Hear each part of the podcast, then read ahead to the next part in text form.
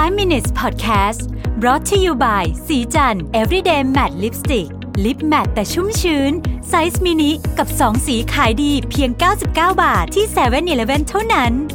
สวัสดีครับ นี่คือ 5 minutes podcast ไอเดียดี ๆ ใน 5 นาที คุณอยู่กับรวิศ หาญอุตสาหะนะครับ วันนี้ผมจะมาชวนคุยเรื่อง social media literacy นะครับ หรือว่าความรู้ความเข้าใจถึงเรื่อง social media คำว่า literacy ถ้าเกิดแปลแบบตรงๆตัวเลยคือมันแปลว่ารู้หนังสือนะฮะ ก็ยุคยุคสมัยก่อนเขาก็จะวัดอัตราการอ่านการเขียนได้นนะ ก็แปลว่าคนนี้หรือว่าสังคมนี้มี literacy ดีไหมอะไรแบบนี้เป็นต้นนะครับ แต่ว่าช่วงหลังๆนี้มันมีมันมีหัวข้อหนึ่งที่ที่ลูกผมเขาเรียนอะเนาะชื่อว่า social media literacy เนี่ยแล้วผมก็ไปดูเนื้อหา เออมันน่าสนใจดีว่า ในยุคใหม่เนี่ยครับ ความรู้ความเข้าใจที่เรื่องเรื่องอ่านออกเขียนได้เนี่ย ก็เป็นเรื่องหนึ่งแต่ว่า เรื่องโซเชียลมีเดียมันมันเป็น part ใหญ่มากสำหรับชีวิตเราจนกระทั่ง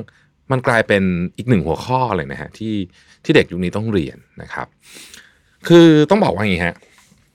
ยุคนี้เนี่ยเราไอการไปปิดกั้น ไม่ให้ลูกเข้าถึงโซเชียลมีเดียเนี่ยมันก็คงทำได้ประมาณหนึ่งนะฮะแต่ว่าในความเป็นจริงอะครับมันมันก็มันก็ยากที่จะทำได้อย่างเต็มที่ สิ่งที่น่าจะทำได้ดีกว่า คือเราเราทำให้เขาเข้าใจ ว่าเรื่องที่เขาเห็นเนี่ยมันมัน เป็นยังไง แล้วมันมันเป็นเรื่องจริงเรื่องเท็จหรืออย่างไร แต่ในขณะเดียวกันเราก็ต้องมามองว่าจริง ๆ แล้วเนี่ย แม้แต่ตัวผู้ใหญ่เอง ก็ต้องเรียนเรื่องนี้เหมือนกันเพราะเรื่องโซเชียลมีเดียก็เป็นเรื่องที่เพิ่งมีมาเมื่อ 10 กว่าปีนี้เองนะฮะมันก็ใหม่สำหรับทุกคนนั่นแหละนะครับ มีอาจารย์ท่านหนึ่งนะฮะชื่อซินแนนอาร l นะครับเป็น อาจารย์ประจำคณะบริหารธุรกิจของ MIT Sloan นะครับ แล้วก็เป็น Chief Scientist ของ Social Amp นะ Social Amp นี่เป็นบริษัทที่มีความเชี่ยวชาญด้านงานวิเคราะห์ข้อมูล Social Commerce นะครับ คือเขาได้เล่าถึงความน่ากลัวแล้วกันเนาะ แล้วก็ผลกระทบของโซเชียลมีเดียในในแง่มุมของของสิ่งที่เรียกว่าการกระจายข้อมูลที่ไม่ถูกต้องหรือ misinformation รวมถึงข่าวปลอมหรือคำว่า fake news ด้วยเนี่ยนะฮะ คือเขาบอกว่าจริงๆเนี่ยเขาได้ศึกษาเรื่องนี้เขากับทีมงานของเขาเนี่ยศึกษาเรื่องนี้มาตั้งแต่สมัยที่คำว่า fake news นี่ยังไม่มีใครพูดเลยด้วยซ้ำคำนี้เนี่ยนะฮะแล้วก็คนพบเรื่องที่น่าสนใจมากๆเอ่อที่ต้องบอกว่าในอนาคตเนี่ยมันน่าจะส่งผลกระทบในวงกว้างกว่านี้อีกนะครับเขาเล่าเรื่องหนึ่งถึงเหตุการณ์วันที่ 23 เมษายนเมื่อ 7 ปีที่แล้วนะฮะคือปี 2012 นะครับ ตอนนั้นเนี่ยมันมี account Twitter นะฮะ ของ The Associated Press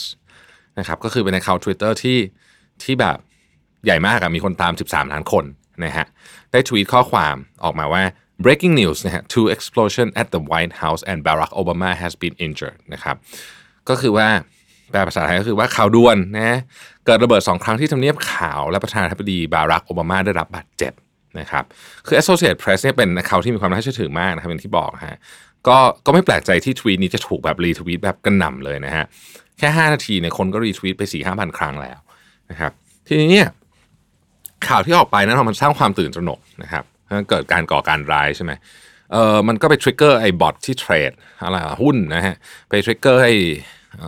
คนที่เทรดหุ้นอยู่ใน Wall Street ต่างๆ เหล่านี้เนี่ยเออก็เรียกว่าขวัญขวัญเสียนะฮะเทขายออกมาสร้างความตื่นตระหนกไปทั่วโลกเลย เฉพาะตลาดหุ้นของสหรัฐเนี่ยนะครับ แค่วันนั้นวันเดียวเนี่ยนะฮะสูญเสียมูลค่านะครับของ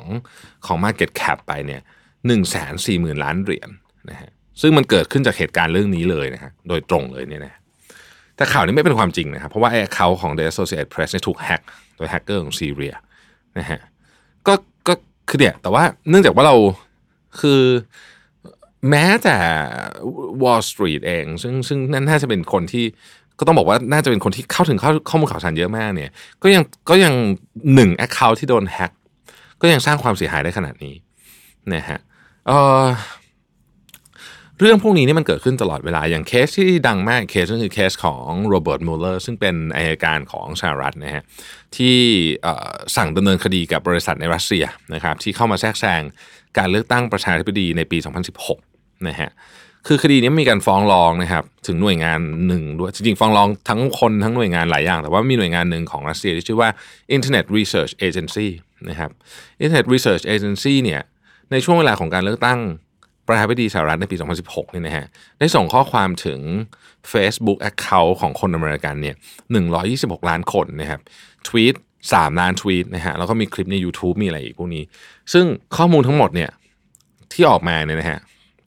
ที่กล่าวถึงนี้ทั้งหมดนี้เนี่ยนะฮะเป็นข้อมูลเท็จหรือข้อมูลบิดเบือนทั้งหมดเลย ซึ่งส่งผลต่อความน่าเชื่อถือของผู้เข้าชิงตำแหน่งประธานาธิบดีนะครับซึ่งส่งผลต่อผลโหวตมาก ๆ เลยนะฮะมีรายงานอีกชิ้นหนึ่งจากออกซฟอร์ดนะครับชี้ว่าการเลือกตั้งในประเทศสวีเดนครั้งล่าสุดเนี่ยนะฮะข้อมูลที่อยู่ในโซเชียลมีเดียเนี่ยหนึ่งในสามนะครับหนึ่งในสามที่เกี่ยวข้องกับการเลือกตั้งในช่วงนั้นนะฮะเป็นข้อมูลเท็จหรือข้อมูลที่ถูกบิดเบือนนะครับ เพื่อ ให้ผลให้คุณให้โทษอะกับผู้สมัครไม่ทางใดก็ทางหนึ่งนะครับ ทีมของซินแนนเราเนี่ยเขาได้ทำการศึกษาเรื่องเฟกนิวส์เนี่ยโดยเฉพาะผ่านทาง Twitter นะครับเอ่อ11 ปีนะฮะ2006ถึง2017 นะครับ แล้วเขาก็ค้นพบสิ่งที่น่าสนใจว่าการกระจายข่าวเท็จเนี่ยมันกระจายเร็วกว่าไกลกว่ากว้างกว่าลึกกว่าในทุกมิติเลยนะฮะแล้วก็ถ้าเกิดว่าเป็นข่าวเรื่องการเมืองแล้วเราก็จะไปไกลกว่าข่าวอื่นเป็นพิเศษ ในกรณีที่เป็นข่าวเท็จเขาตั้งข้อสังเกตว่าเอ๊ะแล้วมันเกี่ยวกับคนที่คนที่ปล่อยหรือเปล่าว่าเออเป็นอินฟลูเอนเซอร์เป็นคนที่คนแอคตาม account เยอะๆหรือเปล่าเลยปรากฏว่าไม่เกี่ยวบางทีข่าวเท็จนี่เกิดขึ้นจาก account ที่แบบมีคนตามหลักร้อยหลักพันเองก็มีนะครับ ทั้งหมดทั้งมวลนี้เนี่ยผมจะบอกว่าเรายังไม่มีทางแก้ที่สมบูรณ์แบบร้อยเปอร์เซ็นต์นะเรียกว่า verify ว่านี่เป็นเป็นนิวส์ที่ถูกต้องจริงๆ นะครับบางประเทศนี่ถึงขั้นออกกฎหมายมาเลยนะว่าเรื่อง fake news เนี่ยเป็นถือเป็นเรื่องรุนแรงนะครับ แต่อย่างไรก็ดีสิ่งที่พอจะป้องกันเราได้ และลูกหลานของเราได้ ก็คือสิ่งที่ผมพูดไปในตอนเริ่มต้นเนี่ยครับก็คือคำว่า social media literacy ซึ่งผมคิดว่าตอนนี้เนี่ยประเด็นนี้ต้องถูกนำกลับมาพูดคุยกันอย่างจริงจังนะฮะว่าเราจะวางแผนยังไง เราจะติดอาวุธให้กับภูมิคุ้มกันเรื่อง social media literacy ของเราได้อย่างไรบ้างนะครับ แต่ต่อจากนี้ไปเนี่ยเวลาเห็นข่าวอะไรก็ตามเนี่ยนะครับ อยากให้ทำสองสาอย่างนะจริงๆผมเคยพูดในหลายพอดแคสต์นะครับอันที่หนึ่งเนี่ยนะฮะดูก่อนว่าแหล่งข่าวนี้มาจากไหนนะครับ